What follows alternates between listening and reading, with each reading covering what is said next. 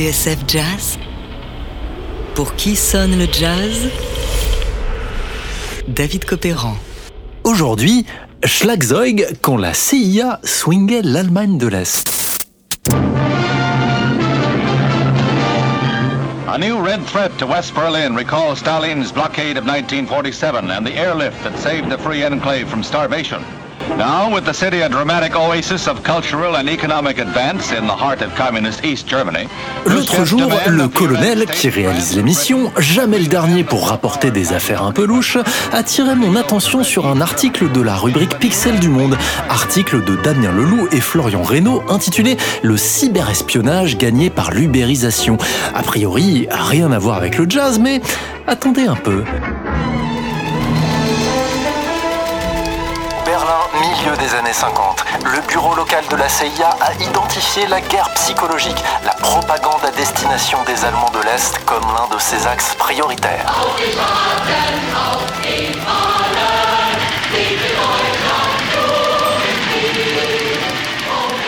Sous la direction de Karl-Heinz Marbach, un ancien agent secret de la Kriegsmarine recruté par les Américains, poursuit le journal, la CIA se lance dans l'édition. Un magazine de jazz, et aussi un magazine féminin, imprimé à l'ouest puis diffusé à l'est, et dans les pages desquelles se glissent de subtiles critiques de Moscou et des valorisations de l'ouest. Le programme, nom de code LCC-ASOC, sera finalement stoppé en 1959. Trop cher pour des effets considérés comme intéressants, mais trop difficiles à mesurer.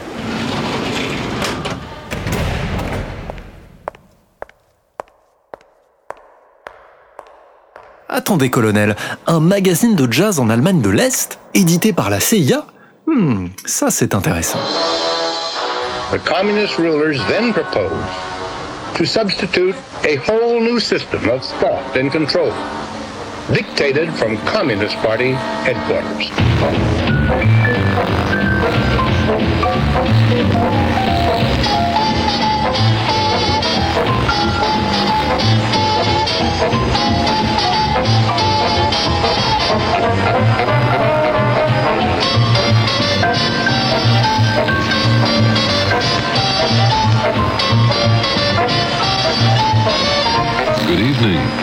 Willis Conover in Washington, D.C.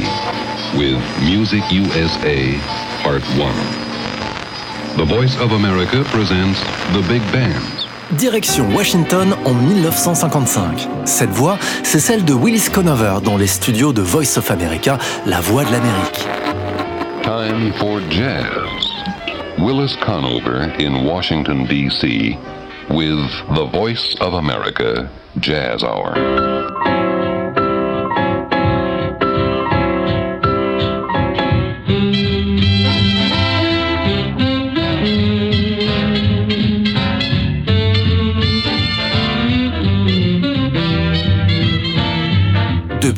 1948, en ce début de guerre froide, Voice of America, la radio du département d'État, émet vers le bloc soviétique à des fins de contre-propagande. Ainsi, pour beaucoup de Russes, de Polonais ou d'Allemands de l'Est qui l'écoutent en cachette, Willis Conover et son émission de jazz sont une sorte de passeport pour le swing, et qui dit swing dit liberté.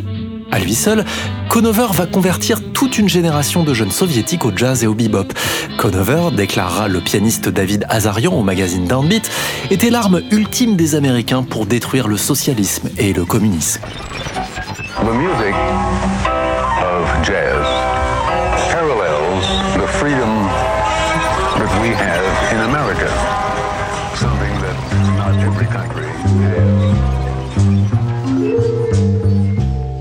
1955, au moment même où Willis Conover lance sa première émission, le département d'État américain, sur l'idée du représentant de Harlem au Congrès, Adam Clayton Powell, invente le concept de Jazz Ambassadors, les ambassadeurs du jazz.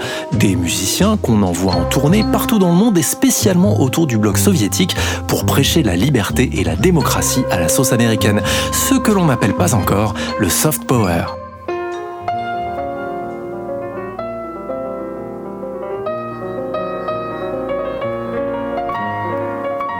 Ainsi, le pianiste Dave Brubeck se souviendra longtemps de ce jour à Berlin au printemps 58, où avec son groupe, sa femme et ses enfants, il dut se débrouiller pour trouver des visas et des billets de train pour passer à l'Est, sous l'œil suspicieux des autorités. Le tout pour donner des concerts à la frontière polonaise. Chacun de ces concerts, racontera l'un des fils Brubeck, était vécu par les gens comme une libération. Voici le Dave Brubeck Quartet avec Brandenburg Gate.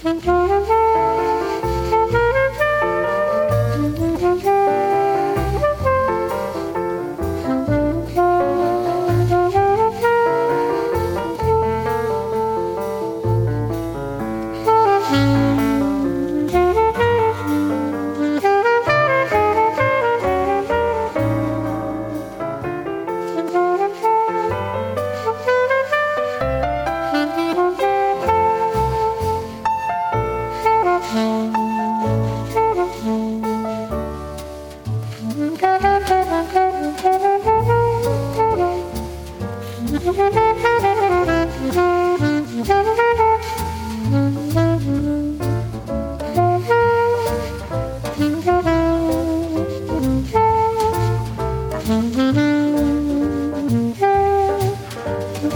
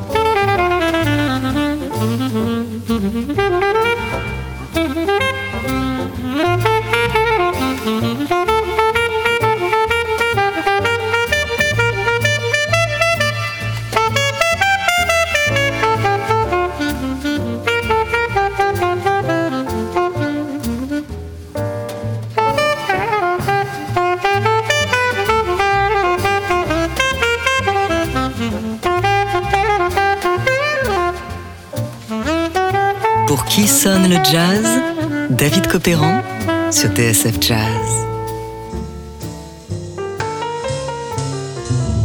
Aujourd'hui, Schlagzeug quand la CIA swingait l'Allemagne de l'Est.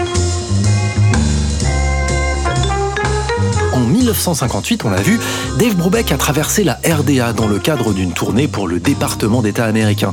Et ce, alors que l'oncle Sam se servait des musiciens de jazz comme arme diplomatique au service de la démocratie. Ce qui nous amène à cette curieuse affaire, un magazine de jazz en allemand édité par la CIA.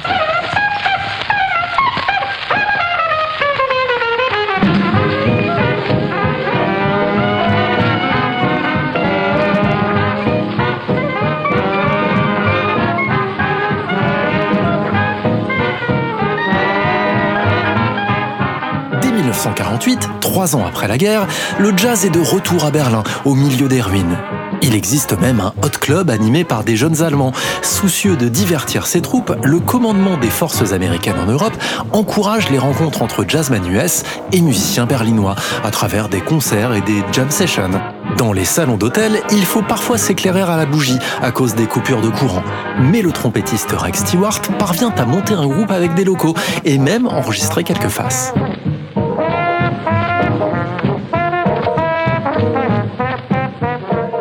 Croire les historiens, le jazz est vu de manière très différente selon qu'on soit à l'ouest ou à l'est, occidental ou soviétique.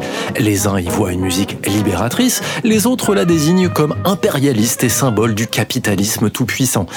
À l'Est, les autorités dénigrent le jazz moderne, qui n'a plus le droit de citer à la radio.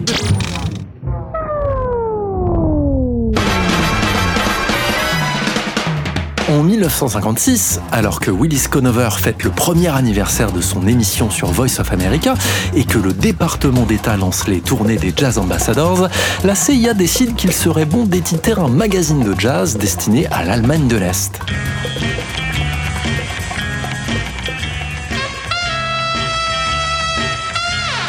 Dans son livre Active Measures, The Secret Story of Disinformation and Political Warfare, le chercheur en sciences politiques Thomas Reed a épluché des mémos issus du bureau de la CIA à Berlin.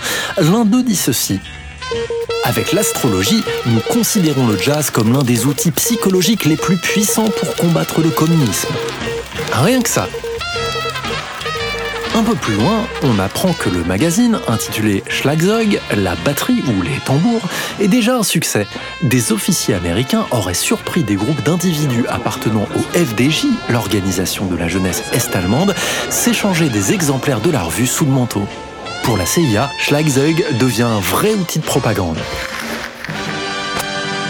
Mais alors, qui trouve-t-on? Eh bien, par exemple, un reportage sur Louis Armstrong en visite à Berlin.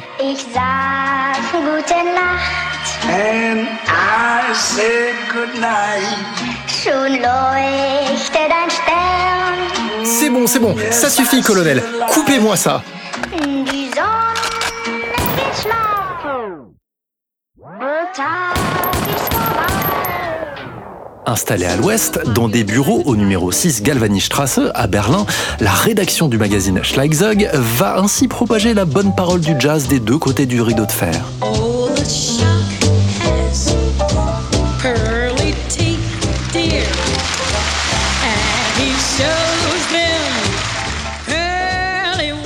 À la une, Ella Fitzgerald, Sidney Bechet, Sarah Vaughan ou Duke Ellington. Des reportages sur le jazz à Londres, des articles didactiques comme quel instrument jouer, pourquoi les jazzmen ont besoin qu'on les applaudisse ou encore le jazz et les clichés.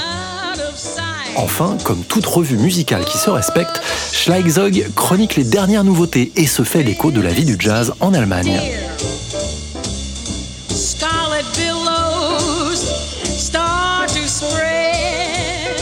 Le contenu du magazine n'a rien d'ouvertement politique, il remplit toutefois sa mission de soft power, c'est-à-dire distiller son message dans l'autre camp. D'ailleurs, à en croire l'ouvrage de Thomas Reed, en 1958, le KGB connaît bien l'existence de la revue.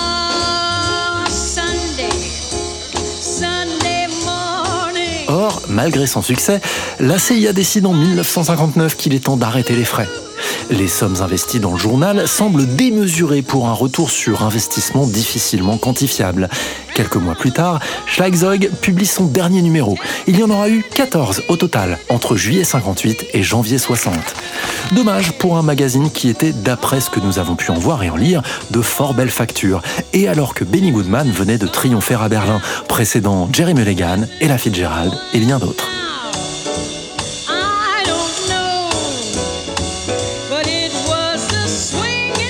Seul ombre au tableau, et de taille, le directeur de la publication de Schlagzeug, Karl-Heinz Marbach, est un transfuge du renseignement du Troisième Reich. Avouez qu'en matière de jazz, on a vu mieux. On se quitte avec le septet du saxophoniste Hans Kohler, enregistré à Francfort en 1957 avec Minor Conversation.